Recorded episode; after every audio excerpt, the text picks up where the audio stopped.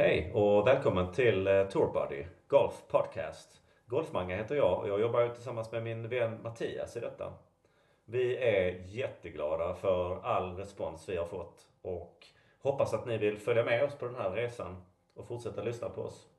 Gå gärna in och följ oss på Instagram, Tourbuddy Podcast.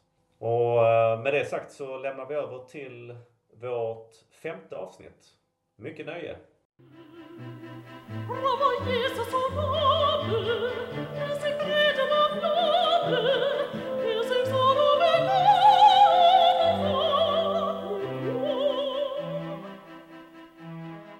Jaha, då hälsar vi välkomna till eh, Tour Tourbuddy.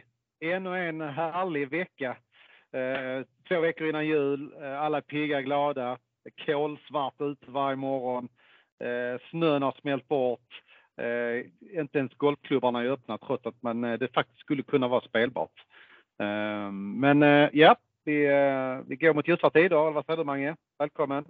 Tack! Eh, ja men så är det ju definitivt. Eh, eller ja det gör vi Det är några, några dagar kvar eh, rent tekniskt sett innan vi liksom börjar vända tillbaka till, till livet igen. Ehm, helt klart så. Nej men jag håller väl med dig. Eh, det är ju um, man är onekligen sugen på att spela golf nu och jag uh, kan förstå att det finns lite invändningar från golfklubbarna. Att de inte vill öppna upp en här nere i Skåne och sånt. Kanske inte riktigt just idag eller imorgon och så men det kommer säkert. Så då får vi säkert chansen ut och lufta lite. Jag kan, kan bli... eh, villigt erkänna att vi, vi skrev i en tråd på Messenger att eh, kolla mina lediga tider till på lördag. Så ser vi. Hoppet lever. Hoppet lever. det är Exakt. Bara Exakt. ta en, en, en tid inbokad gör ju ändå man någonting med en liksom. Så att man har Precis. någonting att se fram emot. Sen vet man ju på fredag att det förmodligen inte blir så. Men, ja, ja. men det, det, är inte det vi ska prata om idag. Vi, vi har ganska många punkter. Det händer ju fortfarande mycket trots att vi faktiskt är i vintertid. Vi har haft många fina turneringar i helgen. Eh, men vi kanske ska börja där vi avslutade lite här i, vårt panik, i vår panikpodd i veckan när eh, allas var John Rahm eh, fick drygt 6 miljarder in på, på sitt eh, redan stora konto eh, och gick över till Livgolf. Vad säger du Mange? Vad, vad har hänt sedan dess? Ja, för min egen del så har jag funderat väldigt mycket över var vi befinner oss. Alltså jag försöker se det här lite holistiskt. Um, utifrån, jag försöker inte bara snöra in mig på John Rahm och vad som har hänt där. Även om det naturligtvis lockar en hel del. Men eh, det är väl lite grann som vi har sagt här på den tidigare att det finns ju en överhängande risk att det kommer att försvinna fler spelare från pga -torn. Och nu ryktas det ju om Tony Fina och Tyrrell Hatton främst kanske. Uh, lite namn eh, Jason Day och Adrian Meronk. Jag vet inte hur mycket substans det ligger i det. Men Tony Fina verkar ju vara en done deal egentligen. Han har ju uttalat sig precis lika svävande som många av de andra som har blivit liksom påkomna med att de kanske har planer med LIV och sen faktiskt stuckit till LIV. Så att eh, det är väl lite, lite synd. Men en av mina funderingar som jag har haft också det är att ja, men låt dem gå då. Alltså, låt dem, alltså varför ska vi hålla på och bygga upp en sån, liksom ett sånt stigma kring det här. Kommer han att gå? Kommer han inte gå? Utan jag känner väl lite grann att eh, det är ett maktspel som inte vi kan på något sätt liksom påverka. Eh, man sitter här som en orolig åskådare och funderar och oroar sig över vad som ska hända. Men samtidigt så tror jag att PGA-touren, eh, och vi kanske kan utveckla detta lite grann också, men jag, jag tycker att PGA-touren borde känna större stolthet, större självförtroende för sin produkt. Än att behöva liksom lägga sig i händerna på saudier som uppenbarligen spelar ett maktspel med pengar som ingen annan kan mäta sig med. Vad har du för, vad har du haft för känsla över helgen? Alltså jag, jag är nog lite som dig där. Låt dem gå. Jag känner ingen, eh, jag får liksom ingen känsla eller energi i kroppen av att det är jobbigt eller så. Det, vill man jaga där så gör det. Sen, sen tycker jag det kanske blir jobbigt för alla de som kanske inte får plats nu på LIV. Eh, hur ska de göra? Eh, det är ändå många spelare som kanske inte är lika intressanta då, men som redan har en plats vad händer liksom? Så att, eh, ja, jag vet inte. Och nu, nu hände det ju någonting här igår. Jag, jag var inne och läste lite på Gratons hemsida kring att eh, nu ska förhandlingarna dra igång här. Men eh, så läste jag det så kom det inte fram till någonting. Blev du klokare? Nej, det, det, enda man kan, det enda man kan få ut av det är att PGA-touren gick ut med i, i, igår kväll, eller i natt då. Um, det var väl att det man har hört att de håller på och diskuterar med Saudiarabiens investeringsfond PIF och andra amerikanska investerare i olika skepnader. Eh, det stämmer. Och sen i övrigt eh, så har de väl egentligen bara, det här känns ju lite grann som ett svar på vad som hände den 7 december med John Rahm. Att man liksom måste gå ut och, och göra någon sorts kommuniké eller kommunikation kring situationen. Var står de? Ehm, och det tycker jag är ett litet underbetyg till de som hanterar det här från PGA-touren på ett sätt. Därför att det här hade de kunnat göra långt tidigare och haft mycket mer dialog med sina medlemmar och med liksom, oss som ju faktiskt liksom publiken, eh, åskådarna, de som faktiskt engagerar sig lite grann, eh, media i synnerhet. Jag tror inte man hade behövt att berätta så fruktansvärt mycket detaljer utan egentligen bara säga hur tycker man att det går? Går det framåt? Och sen bör man kanske inte ens liksom bryta ner det i stora eller i så mycket detaljer där men att man åtminstone kan gå ut och vara ärlig och säga att vi har för avsikt att diskutera vidare detta med, med PIF eller med de här andra som det nu heter, eh, Strategic Sports Group. Så jag tror de kallade sig nu det här gänget på 12 olika enheter som har gått samman då. Ehm, så att ehm, det är väl det ena. Men sen så tror jag också att det är en liten markering mot Saudiarabien. Faktiskt. Jag tror det är en eh, signal till dem att vi har ett alternativ. Sen vill de inte stänga dörren till Saudiarabien så de liksom låter dem glida med där lite grann. Att ja, men vi kommer nog också prata vidare med PIF. Men vi kommer intensifiera vårt snack med Strategic Sports Group. Men, men tror du att detta gör att fler tänker att nu, nu kan vi hoppa över? Nu känns det som att vi, det finns snart en done deal. Vi kommer få spela allting ändå. Eh, är det därför vi ser förmodligen nu som du säger, Tony Finna, lät på honom nästan som att ah, men jag vet ingenting om det eller det där vet, har jag inte läst någonting om eh, och lite så. Lite sådana här klassiska bortförklaringar precis innan en, en done deal som du säger. Vad tror du? Ja, alltså jag, jag tror ju att det finns säkert de som, som resonerar på det viset.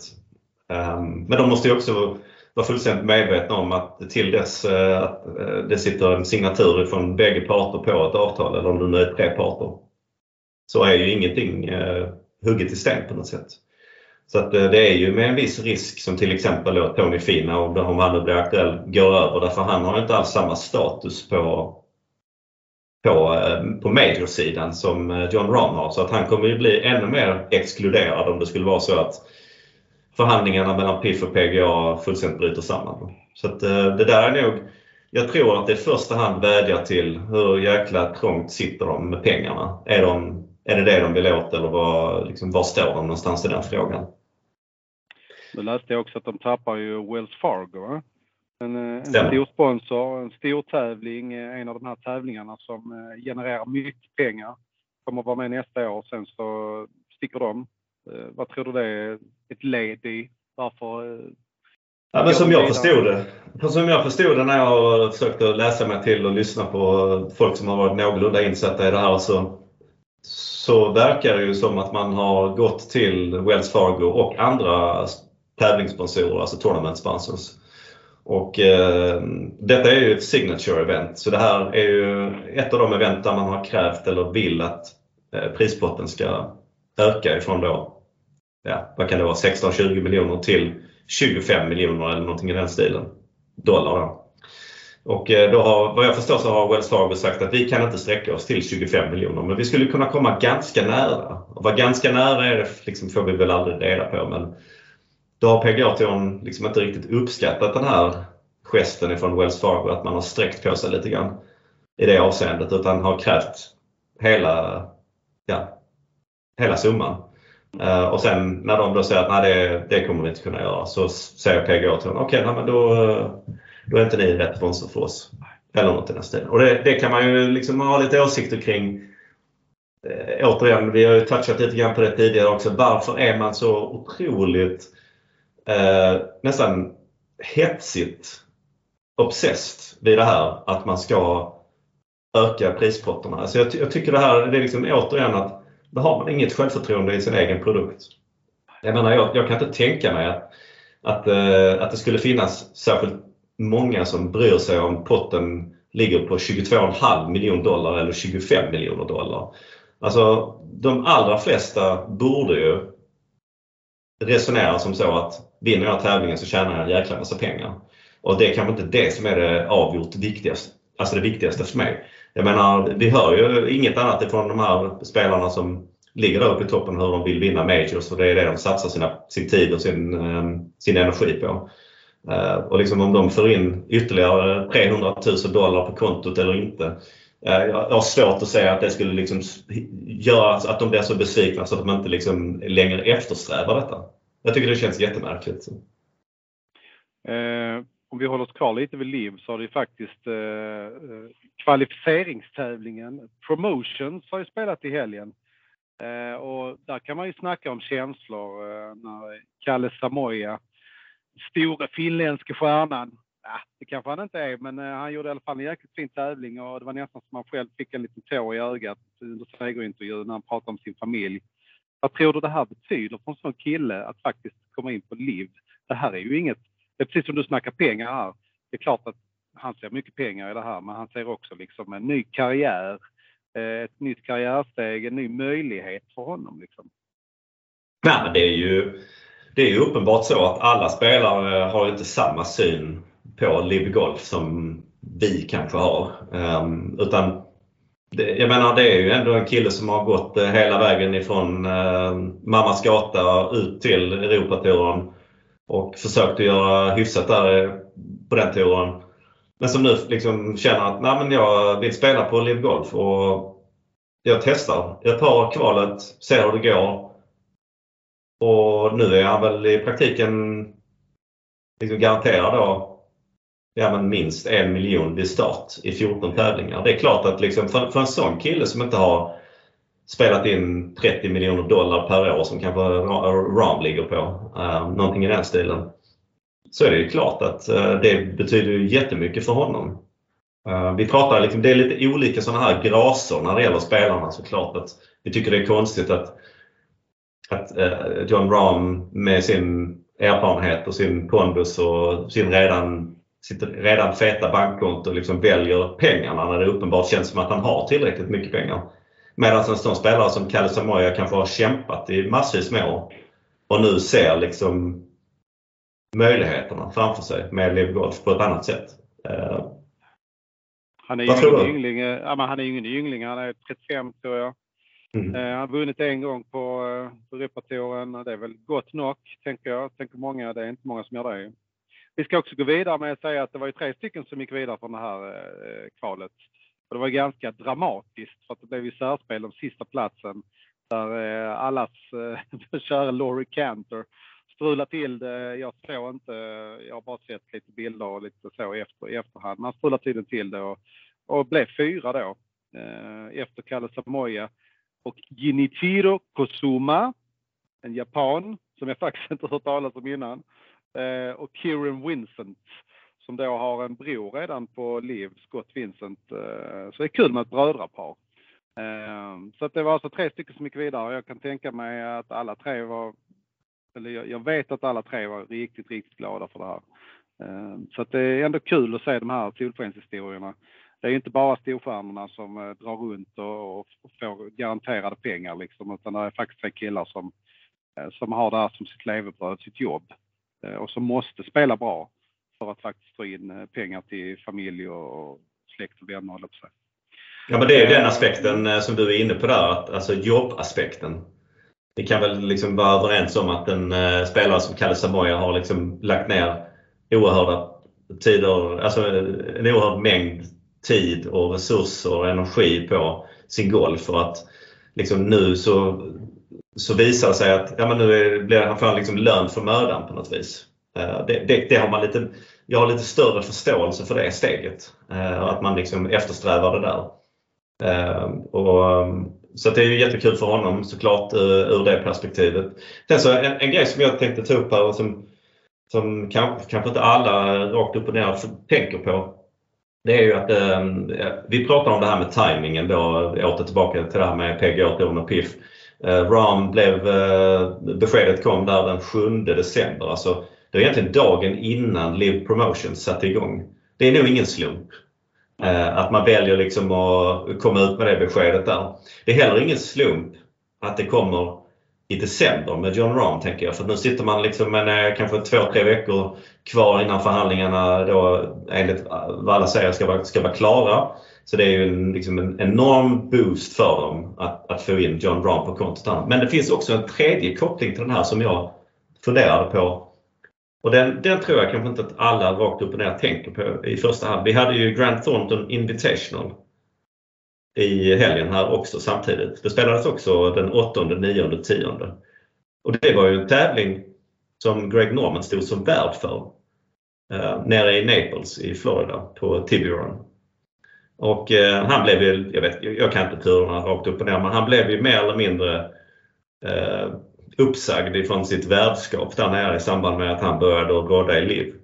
Och jag tror att detta är en liten passning från hans sida också att komma in på att liksom förstöra festen nere i Naples lite grann med John Rahm-beskedet då.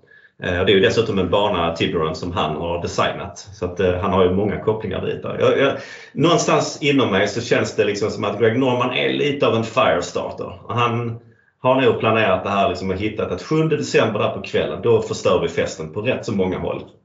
Eller vad tror du? Alltså, jag tror inte han gör någonting utan en tanke bakom faktiskt. Så att, eh, jag har faktiskt inte ens tänkt på det, men nu när du säger det så är det ju bara 100% självklart att det är så. Eh, men då kan vi ju faktiskt eh, flyta in lite i den tävlingen när vi ändå pratar om det, tänker jag. Mm. Mm. Eh, och den, eh, man kan ju säga vad man vill om den sändningen. Eh, som vanligt på de här lite halv mindre tävlingarna så är det ju lite mycket fågelkvitter och lite mycket drönare och lite mycket reklam och så. Och de visar ju oftast bara två bollar och när de byter till någon annan boll så vet man att nu kommer det bli en birdie. Därför att de skickar liksom inte över om man missar en putt. Så, så att, eh, men eh, vad säger du? Bra tävling? Ja, jag, jag tänkte uppehålla mig lite grann vid det ämnet som du var inne på med tv-sändningen. För att jag, jag vet inte vad det är med eh, den här produktionen på något sätt. Det känns lite grann som att det är så fort eh, liksom de ska visa någonting som har med damerna att göra så bara fatalt misslyckas de. Uh, och det var lite grann samma sak här. Jag hade faktiskt sett fram emot att se den här tävlingen för jag tycker det är lite spännande format. Och framförallt så hade vi Ludvig Åberg och, eh, och, och, Madde Sagström eh, med i bilden och jag tänkte att det måste ju ändå vara ett intressant liksom, par för dem att följa i USA också. Ludde är ju en up and coming spelare som också kommer ifrån det amerikanska ledet och Madde har ju bott där borta ett tag och spelar ju på LPGA. Och är erkänd som en bra bollstriker. Så jag, vi, I lördags när jag satt och tittade fick man inte se ett enda slag ifrån honom.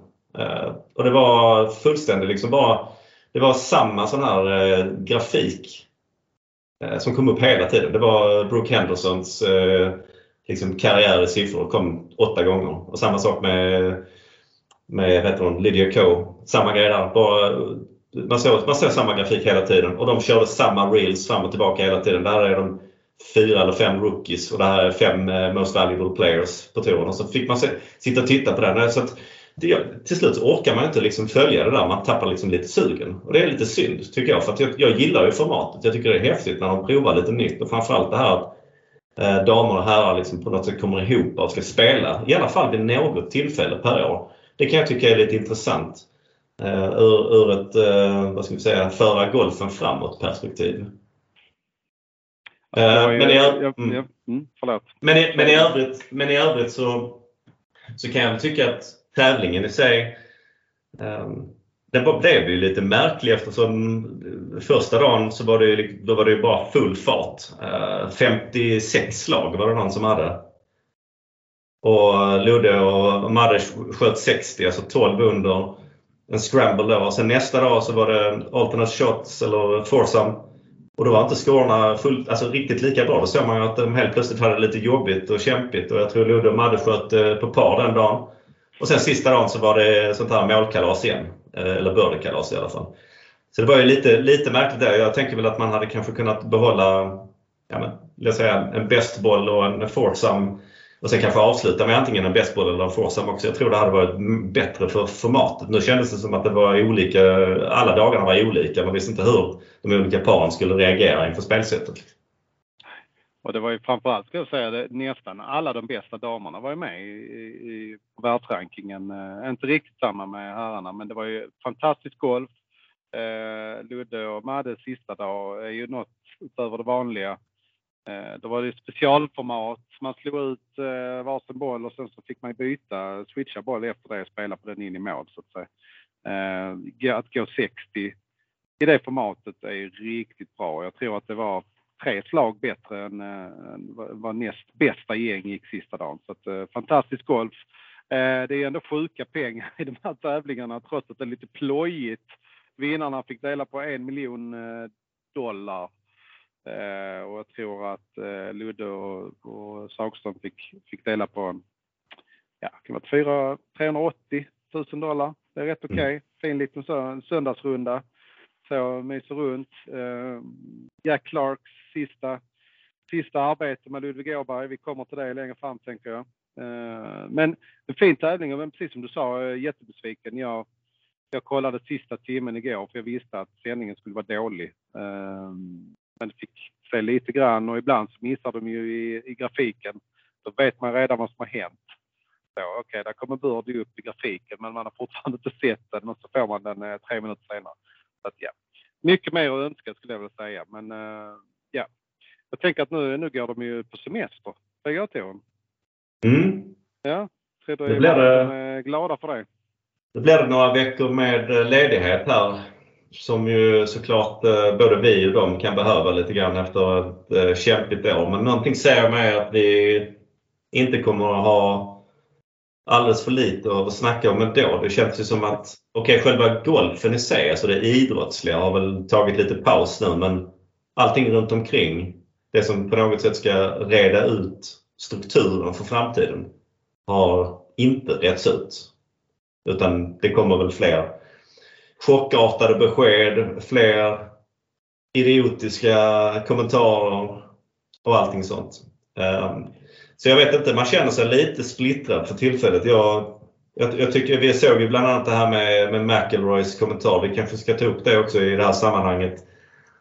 Där han ju, vi sa i förra podden att vi tycker att, eller i alla fall jag sa det, att jag tycker att han lite uppgivet har liksom kommit in i, en, i ett beteende där han nästan agerar lite väl hårt och har lite väl mycket märkliga dräpande kommentarer. Och även nu då har han helt obefogat, eller inte, kanske inte obefogat i hans värld, men helt utan någon, sort, någon sorts eh, verkanseld mot sig själv så har han bara gett sig på Stensson.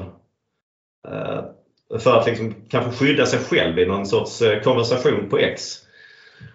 Eh, och där skrev han ju då bland annat att eh, han tyckte att det bästa som, som hände Ryder Cup-laget för 2023 det var att Henrik Stenson gick till Live Golf.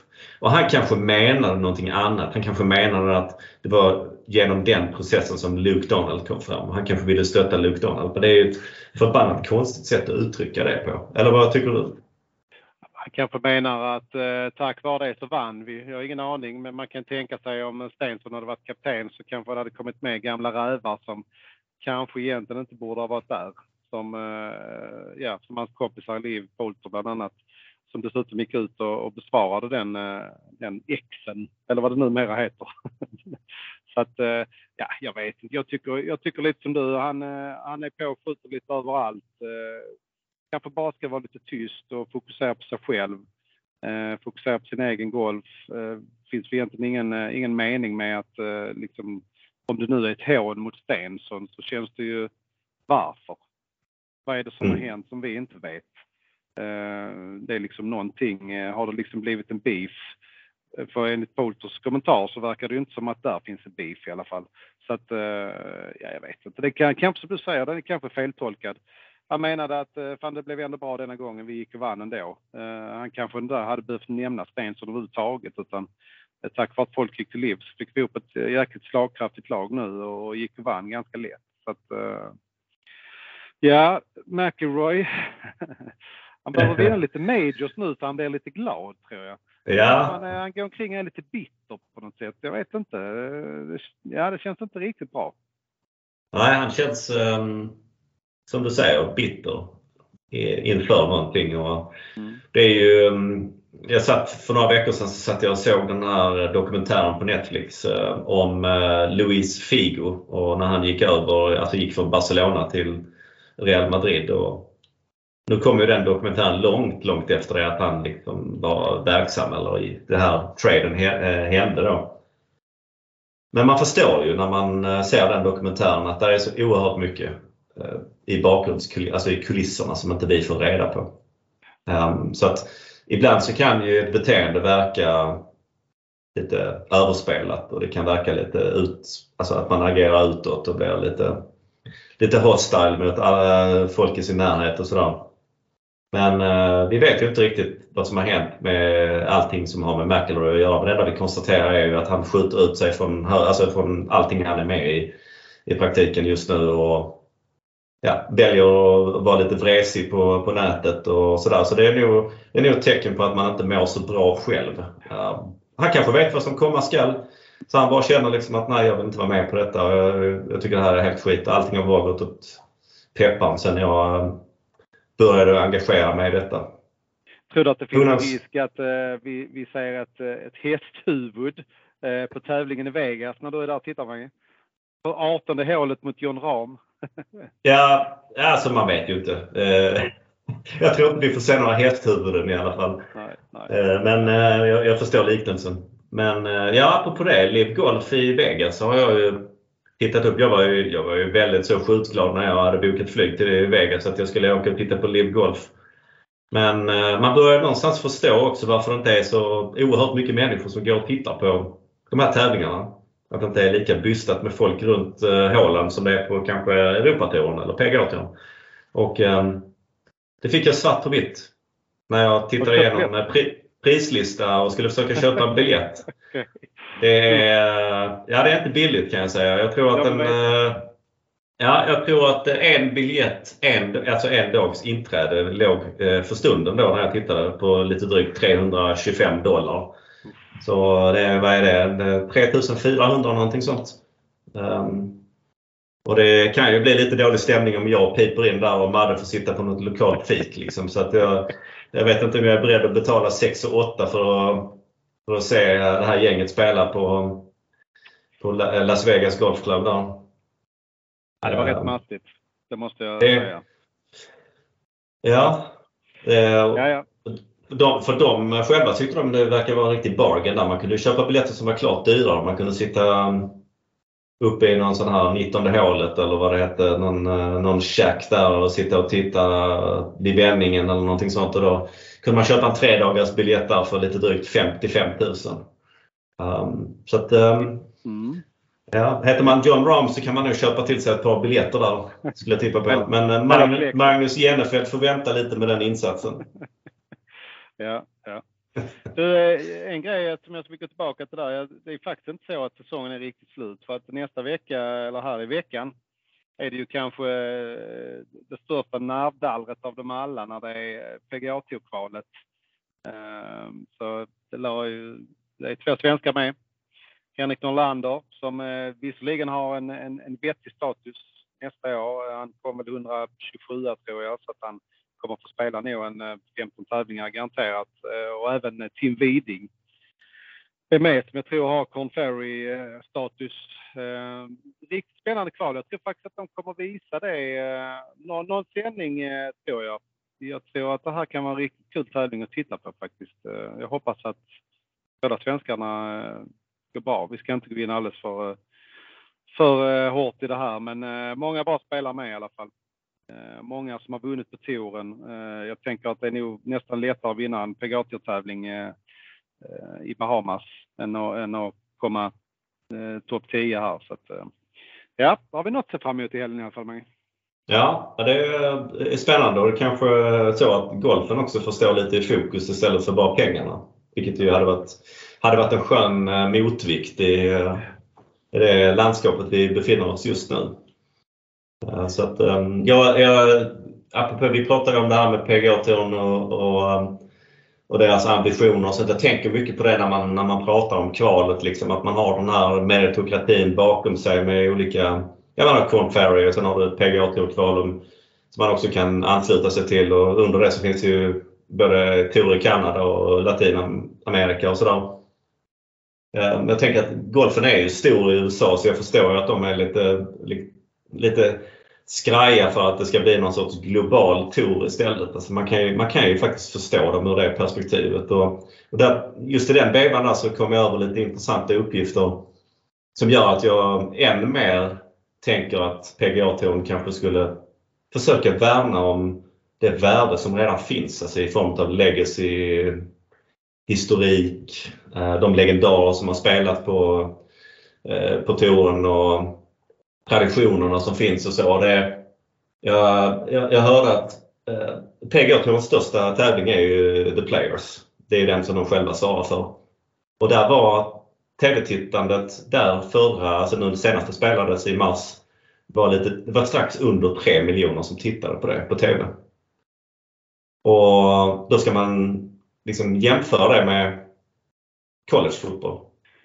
Där siffrorna ligger någonstans, alltså när det är då de här lite större matcherna så ligger de kanske på 19 till 29 miljoner tittare. Då börjar man någonstans förstå att golf är ju ingen jättestor sport i USA. Om man jämför med baseball, med collegefotboll, med hockey och så vidare. Um, och jag tänker att det är ju faktiskt inget negativt med att vara en sport som är lite mindre men att försöka göra de här traditionerna så bra, fina och eftersträvansvärda som möjligt. Jag tror det blir väldigt svårt att konkurrera med, med baseball och det blir svårt att konkurrera med collegefotboll. Vi, vi kommer liksom aldrig komma dit. Golf är inte så, en så fantastisk sport i det avseendet att man kan sitta och titta på TV och bara åh vilken häftig tackling eller jäklar vad det gick snabbt där eller någonting sånt. Man kan vara lite intresserad av att någon slog en boll väldigt långt men allting, hela händelseförloppet är ganska långsamt. Det kan man väl säga. Men man kan ju också säga då, varför satsar man inte på sina sändningar? Hur kan man ha dåliga sändningar när man saknar publik? Alltså då måste du ha sändningar som verkligen fängslar de som väl sätter sig, eh, har liksom eh, kanske kameror på varje hål, men jag vet vissa tävlingar ibland missar liksom hole-in-ones för att de inte har kameror. Mm. Eh, och det händer ju både på Europatouren och PGA-touren, vilket jag tycker är beklämmande. Det är bara de stora tävlingarna som de har. Eh, menar en sån som eh, Masters har ju fantastiskt coverage eh, även på deras eh, app. Där kan du mm. liksom gå in och följa varje spelare och se varje slag i efterhand. Och, eh, Okej, okay, man kanske inte kan ha det på småtävlingarna i vad säger jag, Bahamas och de här, men i alla fall på 70 procent av tävlingarna som faktiskt är väldigt intressanta. Ja. Eh, så att eh, ja, det är kanske någonting att, att ta tillvara på, tänker jag. Och du, när, vi, mm.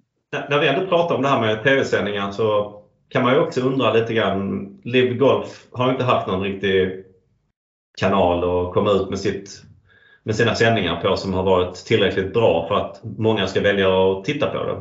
Jag vet att de har haft någon deal med något bolag. Eh, jag kommer inte ens ihåg vad de heter. Det är CW eller någonting sånt där. Eh, det har liksom inte riktigt funkat. De har ju fått använda sin streamingtjänst som liksom plattformen. Då. Men man kan ju undra varför inte Live Golf, om de nu är beredda att lägga 6 miljarder på John Rahm, varför lägger de inte lika mycket på ett, ett eh, bolag som har tv-sändningsmöjligheter? Det kan man ju faktiskt undra. Jag menar det, det hade ju varit, som, som det är just nu så kan man ju känna att det, där, det är där liksom problemet sitter för deras del. De kommer inte ut med sin produkt. Och då lägger man hellre pengar på John Rahm. Liksom. Och, och, det är ju ett sätt. Alltså, utifrån det perspektivet så blir det ju ännu mer tydligt att det här att man poachade John Rahm i det här läget det är mer för att man ska vinna någon förhandling än att man kanske tänker på vad som är bäst för deras produkt. Jag tänker att de, de, så mycket pengar som de har så kunde de ju nästan bjudit ut den här produkten, alltså inte gratis, men till, ett rim, till en rimlig peng till ett bolag som faktiskt känner nu, nu vill vi ha in golf, nu vill vi satsa på det här. Eh, ge dem ett startkit, vara med hela vägen liksom. Ja, jag, jag är helt med på din sida. Lägg mm. pengarna på produkten eh, istället för, jag menar, har du en bra produkt så kvittar det egentligen vilka spelare som är där. Så att, eh, men ja, vi får se. Ja, Det är mycket som händer. Ja, men du, vi har väl eh, också haft lite spel på nere i Sydafrika. Det är väl tredje veckan på raken här. Ja. Vår fina naturfilm. Det är från Leopard Creek här. Mm. Har, du, du tittat någonting på den? Ja, ja, det var rätt så stökigt här för det var eh, avbrott igår så att jag, jag fick inte se avslutningen, det var ju idag. Men eh, sydafrikan, eh, sydafrikansk dominans som det har varit de sista veckorna. Det känns som alltid när det är där nere att de bara krossar. Eh, och nu var det ju ännu en livspelare. Eh, gamle storstjärnan eh, Ostpreussen eh, som gick och vann. Och där kan man ju också prata pengar. Vi pratade om eh, stora vinstpengar. För honom är det här, eh, vad kan det vara, drygt 3 miljoner svenska kronor i första priset. Men den glädjen han visar när han sätter den här parputten på eh, 18, det, det visar ju på att, precis som du säger, pengarna betyder inte så mycket för de här. Att få vinna på hemmaplan, eh, en stor anrik turnering, eh, det är någonting annat för dem. Så att, eh, riktigt kul. Jag, jag, ska säga att jag har sett för, för lite den här helgen. Jag hade velat se jättemycket mer, men eh, så är det inför jul. Man får prioritera annat ibland. Tittar du någonting Mange? Jag hade på TVn lite grann eh, lördags eh, och igår så blev det ju tyvärr avbrutet ganska tidigt så att där fick man ju eh, och det var ju på grund av åska ska vi säga då också, att man ställde in spelet. Ansåg, ansåg att det var för farligt för spelarna att vara ute på banan vid det tillfället så man valde en Monday finish idag alltså. Nej, jag, jag tittade ganska sparsamt eh, tyvärr. Eh, hade en hel del med och min egen övergång till Give Golf ju, som jag har eh, proklamerat idag på sociala, sociala medier. Lite grann som ett prank eller vad man ska kalla det utifrån eh, John Rahms eh, flykt till Live Golf. Så jag satt ganska, eh, alltså, ganska fördjupad i, i både i Adobe eh, Premiere Pro och de här andra programmen som jag behöver för att kunna åstadkomma de här fake-filmerna som jag gör. Och intervjuer med alla stora TV-bolag. ja, Exakt, ja. Det är jobbigt. Det är jobbigt. De har ringt hela dagen, vet du. Så, men du, vi kan säga så här att det var inga stora svenska framgångar tyvärr. Joakim Lagergren eh, klarade katten igen. Låg ganska bra med, men i vanlig ordning tyvärr tappade han lite här. Tappade väl eh, några slag idag också tyvärr, så han blev väl 35 någonting. Ehm, ja, inte mycket att skriva hem om. Däremot så eh, har du, har du ju spelat en, eh, en storfinal eh, på, bland seniorerna i, på Europatouren där vi faktiskt hade fina svenska framgångar. Din nemesis Patrik Sjöland från, från Kristianstad, Åhus i, i, i våras, blev tvåa faktiskt. Eh, och kravlade upp ganska bra. Jag tror att han är topp 7 eller topp 5 nu, vilket innebär eh, lite privilegier nästa år. Eh, Mikael Jonsson som ledde första ronden blev sexa. Så att många duktiga seniorer har slåss mot Mange. Ja, det är fantastiskt kul att höra om de här svenska framgångarna och både Patrik Sjöland och Patrik Sjöland har ju som sagt funnits med i tävlingar som jag har spelat och, och Mikael Jonsson har jag aldrig spelat mot i de sammanhangen men eh, däremot har jag spelat med hans bror. Så jag har ju lite koppling till, eh, till det och tycker det är extremt kul att det går bra. Eh, för, för både för Micke och för, för Patrik.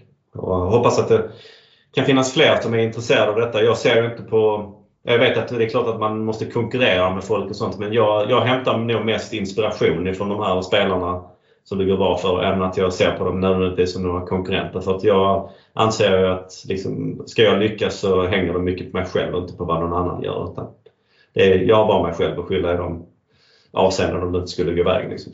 Så att det är extremt kul, bra inspiration och eh, som sagt jag hoppas att fler kan välja att gå den vägen och, och vilja spela på den eh, europeiska seniortouren eller Legends Tour som den heter. Men du Mange, är väl bara en liten grej här. Man har ju alltid någon annan att skylla på när man är golfproffs, eller hur? Och vem, är det, vem är det som går och bär bagen? Caddy. Caddy. Och, vem, och, vem, och då glider du lite så osökt in på Ludde Åberg, va? Jag vill inte? Ja, ja. Nej, mm. det, det, kom ju för två dagar sedan, tror jag, helt plötsligt att uh, eh, Mr Clark uh, skulle lämna bagen uh, och vi vet inte riktigt varför, mer än att det har spekulerats lite kring att att han kanske vill lägga mer tid på annat. Eh, jag kan tänka mig att kanske att de prioriterar Maddes karriär kanske, att det har någonting med det att göra. Det, det tar ju mycket tid att spela med en, eller gå och bära vägen från världsspelare. Eh, vilket gör att eh, det kanske hade blivit lite för mycket för dem. Så. Och det gick ju väldigt snabbt till att det faktiskt kom en ny på vägen. Det kom ju bara för någon timme sedan. Här. Vem är det med? Ja.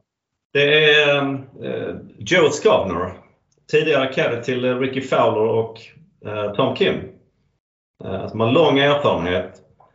Han har, spelat, eller han har varit caddy i, i major-sammanhang, eh, jag tror det var upp mot 50 tillfällen. Han har gått 13 år för Ricky Fowler på bagen. Så då har man nog samlat ihop en del erfarenhet.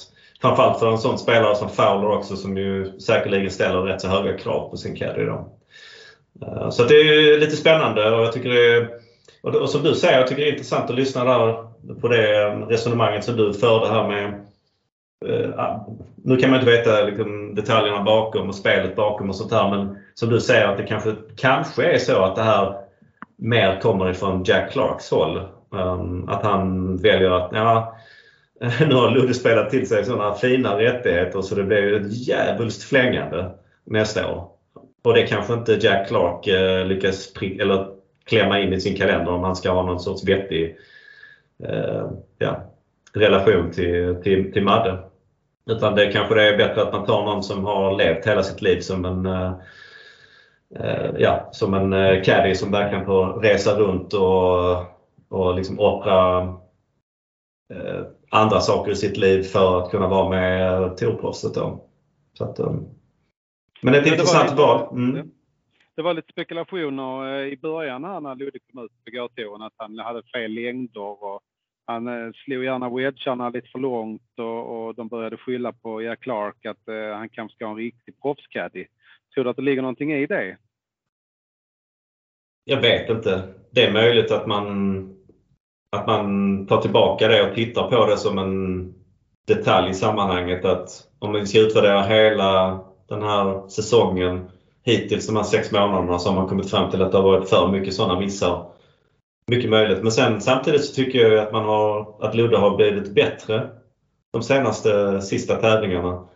Och framförallt då när han vann också, då tyckte jag faktiskt att eh, det var inte många avstånd som inte stämde där på hans klubba. Det satt ju, de satt ju limmade på inom halvmetern längdmässigt i alla fall.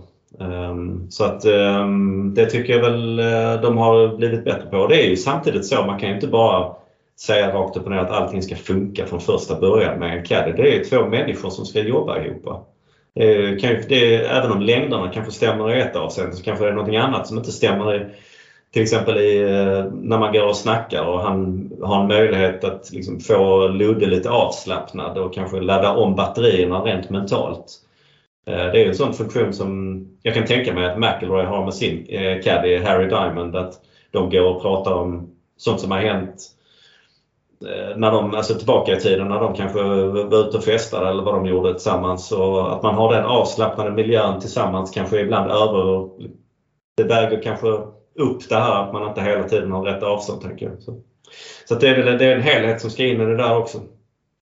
Är det, är det här ett guldjobb? Jag tänker eh, Joe Scoveron sitter hemma nu. Ah, vem ska jag nu ha? Och så ringer Ludvig Åberg och han bara det är ungefär som att vinna en miljon på Lotto, eller vad är känslan? Ja, exakt. Alltså att, att någon hoppar på Ludde Åberg nu och tar chansen med honom, det tror jag inte är några... Det, är, det, är Caddy bara tillgänglig så, så tror jag inte man funderar två sekunder när det gäller Ludde Åberg. Alltså, det tror jag inte. Um, jag, jag, tror också att en, en sån caddy har nog spelat in sina pengar om man har gått med Tom Kim och Ricky Fowler. Eh, jag tror liksom att eh, jag, tror att de, den, den sortens caddy med den erfarenheten har säkert de pengarna som de hade räknat med eller hoppats på att kunna tjäna in.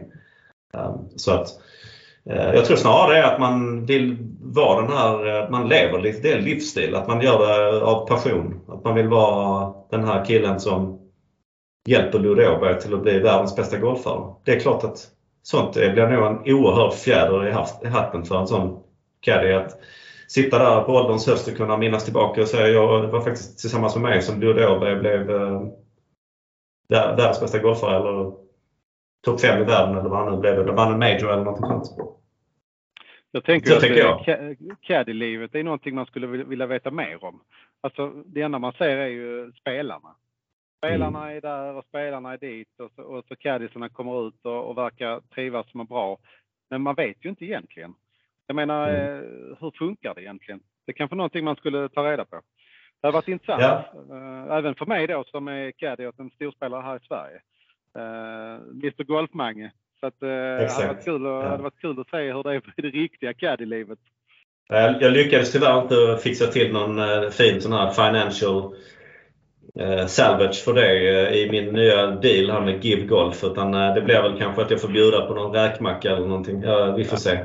Men eh, ja, exakt. Nej, men det, jag håller med dig den aspekten. Jag tror att en, en caddy på exempelvis eh, PGA har säkert väldigt mycket eh, har kanske en annan insyn. Kanske kan berätta det med ett annat, lite annat perspektiv. Så att, eh, jag håller med dig. Det är en spännande vinkel på det hela. Klart. Du Mange, vi ska inte prata ihjäl våra lyssnare tänker jag. Har du någonting mer du vill tillägga idag? Ja, kanske när vi ändå hade Ludde Åberg uppe här att det ryktas om att han också faktiskt har eh, tecknat någon sorts avtal med um, klubbtillverkare. Så är det, verkar det som. Um, jag har ännu inte sett någonting bekräftat kring detta men um, det, det, är inte helt omöjligt att det är på det viset. Och, um, en liten kommentar på min sida där är att jag tror att de, det verkar, så jag blev väldigt så här stillad i min ehm, jag ska inte säga att det är någon oro, men det är klart att jag vill att eh, Ludvig Åberg ska ta världen med storm eh, 2024. Jag tycker att de har gjort rätt i det här med att inte skynda ut i allting, att teckna avtal med allt och alla och sånt här omedelbart. Att, att man faktiskt känner sig framåt och funderar lite grann innan man tar eh, nästa beslut och nästa steg framåt. Så det var kanske dags att göra någonting sånt. Han har ju spelat med Titleist eh, ja, jag kan inte hans eh, klubbtillhörighet eller just vad han spelar med för klubbor och sånt här eh, rakt upp och ner. Men jag vet ju att han har spelat med Titleist under hösten. Så det han har väl... spelat med T100, han har spelat med en eh, TS2, de nyare. Det är I och R, allt vad de heter. Så att jag tror faktiskt att han bara haft Titleist Sen har han en Odyssey-putter. Mm. Så man fick en ny nu inför Ryder Cup tror jag. Så att, men jag tror allt annat är, som spelar på V1X jag för mig. Så det är klart, jag kan säga samma sak där. Jag menar, har han, nu har han ju testat de här grejerna.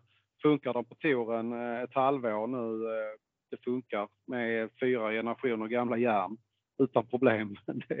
jag tror att han kunnat spela med vad som helst förmodligen. Så att, eh, men det är klart, kan man få nya järnklubbor, det hade han nog fått ändå. Jag vet inte hur det funkar. Hur funkar det Mange? Men om du kommer in som, som ett proffs, känna du jag behöver de här, de här spexen på klubbor eh, lös. Jag tänker att det löser de väl oavsett om man har kontrakt eller inte. Ja, bra fråga. Jag vet faktiskt inte. Nej, det kan vara något att, kolla upp faktiskt. Det är nog någonting man kan kolla upp lite grann. Men eh, jag, jag, jag, tänker väl att det är väl um, en, eh, en eh, det, det, eller det, det minskar inte chanserna för honom att, att, få hjälp med sin utrustning såklart. Och sen är det säkert en liten fin bonus med det hela också om han gör lite reklam för för Tacklist och så. Kan jag tänka mig. Så att, eh, ja. Så att, nej, det var, väl, det var väl bara det jag hade kvar att, att släppa ut i etern här. Känner jag. Har du någonting som, du, som vi har missat idag? Eh, jag tänker att... Mm. Jag känner inte det. Däremot så blev jag väldigt intresserad nu när vi pratar utrustning här. Att jag tänker att det kommer nog något, några fina utrustningsprogram framöver. Som den utrustningsdåre man är. Det är ganska intressant och hur det påverkar och, och vem det påverkar och vad man får och inte får. Eh, så att eh, jag får väl ta på mig det och undersöka det vidare. Säkert någon annan ja, eh, jag tror av, som lyssnar också. Av oss två så blir det nog du som sköter mestadels av snacket där. Jag kan säkert bistå med någonting. Jag vet ju att du är oerhört mycket mer intresserad av det där. Jag, jag är ju helt knäpp när det gäller utrustning. Jag går bara typ in och köper mina klubbor off the rack på, på Dormy och sen så ja, det funkar väl. Och, och så löser vi det. Liksom. Jag har varit på en fitting i hela mitt liv och då konstaterar vi att ja, men du har ju alla standardmått och alla standardinställningar och standardläge och allting. Så att, eh, men det är klart att det finns ju säkert någonting att få mig att utveckla där också. Så att, men är... men din, din, kunskap tvivlar jag inte på när det gäller utrustning för du är ju en erkänd trader och inne i detta så att det kan säkert vara en intressant ett, ett intressant upplägg och, och snacka lite utrustning. Absolut. Kanske vi se om vi kan få någon, eh, någon, någon klubbtillverkare som kanske är lite intresserad av att haka på där. Vi har ju några som är vår bekantskapskrets som, eh, som faktiskt representerar de här märkena. vet man aldrig. Man vet aldrig. Det kan man säga så här Mange, att ju sämre golfare man är, desto mer intresserad av utrustning är man. För att man tror ju att nu har jag hittat min bästa vän. Men det gör man ju aldrig. Det gör man ju aldrig. Så att eh, ja, vi kommer nog säga så här, fortsättning följer eh, kring det ämnet säger jag. Eh, ja. Och vi får väl eh, tacka alla goa glada som har orkat med oss idag igen. Eh, vi tänker att vi nu ska åka med ett avsnitt till innan jul. Eh, orkar du det Mange? Det är helt klart så. Energin sviktar inte utan det här är något som är positivt under vintern och jag kan nog tänka mig att i alla fall om man tittar på hur många som lyssnar på våra olika podcastavsnitt här det finns ett intresse att lyssna på golf även om det är så att eh, mörkret hänger som en mörk filt över oss just nu. Så är man ändå, har man ändå lite energi. Men glad Lucia säger vi, för det ger ljus. Eh, Exakt. Och eh, vad säger vi? Svinga lugnt. Svinga lugnt.